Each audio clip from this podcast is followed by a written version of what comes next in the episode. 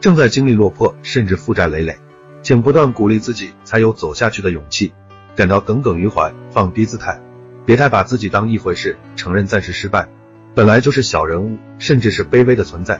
各种债务逾期还款，人生漫漫，都有困难的时候，更何况是小人物，亲友远离，被人瞧不起，卑微的存在而已，面子不值一提，穷困潦倒，难以维持生计，生活无非三餐一宿，暂时失败，没有资格要求。不把自己当一回事，也就那样。体会人情冷暖，看透世态炎凉。曾经表面风光，只是假象。如今落魄，看清自己。同样是小人物，区别是要弥补后果。别人可以平平淡淡，简简单单。负债群体没有选择余地，再苦再难，只能坚强。有太多尊严责任，太多心有不甘。内心强大起来，才能翻身上岸。小人物的姿态，却要承担强者的情怀，也许是动力。就是那句越负债累累。越容易成功的逻辑，只要不放弃，迟早走出低谷期。